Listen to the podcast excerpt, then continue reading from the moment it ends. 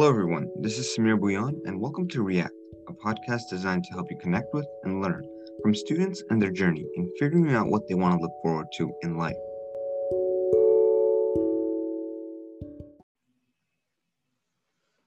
Hello, everybody. I hope everyone's doing well. Welcome to React. This is Samir Bouillon, as always.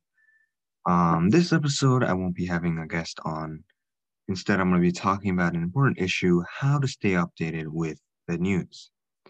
I tend not to be partisan of any politics on the show, but I will say that this election has everyone a bit calm. Yeah, it's it's been a bit pretty calm. Uh, there are no riots yet. Um, mainstream media has really taken a back seat. Um, you know, no one's really criticizing anyone. No one's uh, you know making fun of the president. It's it's pretty calm, pretty raw information we're getting. Social media has really been trending with with TikToks, reels, or posts about how stupid people are if they didn't vote. Today is November 6th at 9. Oh, it's already 10 12. I was writing this at 9, but um, it's 10 in the morning. And of course, we have no idea who will win this 2020 election for president. People are getting anxious, they're getting impatient, but it's great to see that people are continuing on with their lives and moving forward. All we are waiting for is the result. I hope everyone who was eligible was able to vote. If not, try it out soon. Uh, it's an amazing right to have. So, like I said, today I want to talk about uh, the news. Like I said, the current news outlets have been pretty calm. Uh, to be honest, these couple of days have been and are going to be in the coming days the best news we get.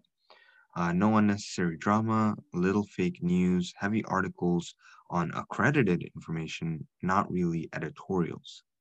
Um, and that's what the news should be. It should be about the present situation, not taking a side. We've always had fake news, but really, we really didn't know much about it until President Trump started to use the term vigorously from the start of his election, he would classify any bad news against him to be fake. Back in 2015 and 16, we we really thought um, he was a whole character, speaking his mind with no restrictions. Not only did he end up winning the election, but he changed the world in many different ways, for better and worse. Recently, I saw President Trump leave the 60 minute interview, and I felt bad for the guy. He was uh, getting quite a bit attacked um, and many many outlets took recordings of parts of his rallies where he was saying some interesting things and they twisted it in ways that hurt him even more. Sure he has a mind of his own and people dislike the work he's doing but take a moment to realize that this man is facing a whole pandemic with people's rage adding fuel to the fire. Now i am a liberal so you can al- already figure out what my party affiliation is and who i voted for. But for a moment Let's appreciate the office of the presidency and what it has done for us since before we were even born. And let us hope that this election will result in someone who is worthy of the office. So let's actually get into the topic of how to stay aware of the news and how to be updated. I'll be real, I simply love to read newsletters. By far, those have been the most rawest information outlet I can trust and rely on. Newsletters are emails that provide subscribers with the most interesting announcements and content um, in trending in the world. Not only do you gain valuable information, but newsletters also help you learn about brand awareness. Read small sound bites, and best of all, they're short if you pick the right ones. This means that these outlets and platforms can't add the stupid fluff or persuasive techniques used to manipulate us into thinking what's right and wrong. It's just raw, clean information. An email newsletter should feel like a list of updates every morning from an exciting, considerate friend you have, rather than a persistent salesperson or news reporter. That's not to say that these newsletters are simply used to keep in touch. In fact, they can be used to motivate us, the clients, to take action, like making a purchase or providing a shameless plug. But overall, here are my recommendations. A piece of convenience, I have attached the links to each of the newsletters in the bio of this episode. So all you have to do is click on the bio and you can click on the interesting uh, newsletter links you'll find know, better. First, I'm going to start off with Touristy. Yes, that's right, Touristy. It's a weekly newsletter that brings you the latest emerging trends reshaping the world today. They cover on topics like culture, lifestyle, startups, ideas, and people who that are reshape who and that are reshaping the consumer landscape. Uh, I like it because it goes over stuff I like to read on live people, organizations, anything really, um, and you know, um, people and organizations really going out and doing things. Um, and it's not always you know career related, so it's nice to uh, read stuff that's you know just clean and no uh, no superficial uh, quotes and, and dialogue. Number two is the daily dropout. Um, yes, that's right, daily dropout. Uh, they source uh, a list of startups from universities across the country, um, you know, from your famous ones, uh, you know, Ivy League and top to even um, any any local ones. So it's great because you're going to be uh, reading about different diverse startups from literally anywhere and everywhere. They send you uh, quick, bite-sized synthesis about the best student startups directly to your inbox about once a week. It's a great way for young entrepreneurs and business leaders to get some new ideas and look into what students, fellow students, and dropouts are doing. If you want to work for a startup, this is also a great tool to figure out what you're looking for. Number three, Bloomberg, five things to start your day. This is this one is really good if you like the format of Bloomberg. Um, I personally found it sometimes to be hard to read because overall it's long. Bloomberg has many many newsletters, um, but but I like the five things to start your day.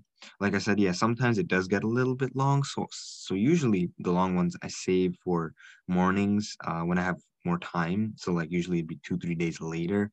While it might think you might think that it's accredited, it's it's fairly fairly not bad. I I like it.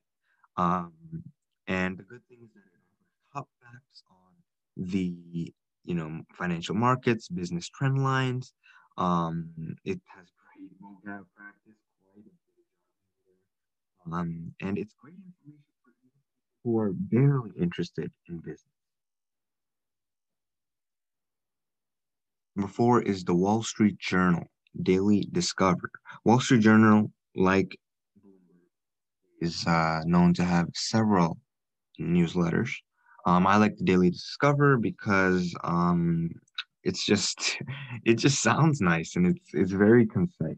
Um, WSJ in general um, is it's raw with its um, newsletters. Of course, the the main articles have been known to have a bit more uh, fluff but um, newsletter great, great for learning about events not only happening on Wall Street but other financial and business hubs. Um, like I said, like uh, Bloomberg and the previous ones, I love the format because uh, this one is also divided up into sections with, you know, different links to the full articles, um, small descriptions on small articles. Um, it's it's nice um, because I also read it every morning when I can, and they would be great conversation starters. Um, you know, you're going to go out Great, great to talk about things that are going on in the world, even if it's not business related.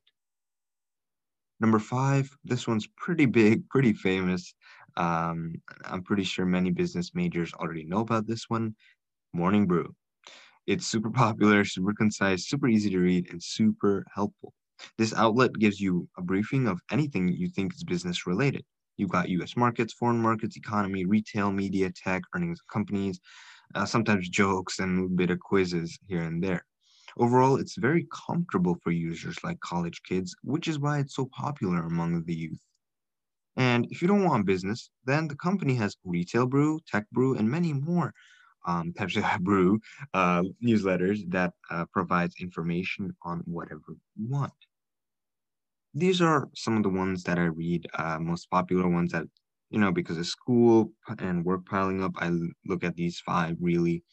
Um, they may sound all business related, but I promise you, you won't have a tough time reading them. You won't you won't feel disinterested. You'll you'll like it, and um, you'll be provided with great news, quick news, and raw news. And yeah, so thanks for tuning in, folks. stay strong, stay safe, stay a little hungry, but most importantly, stay happy.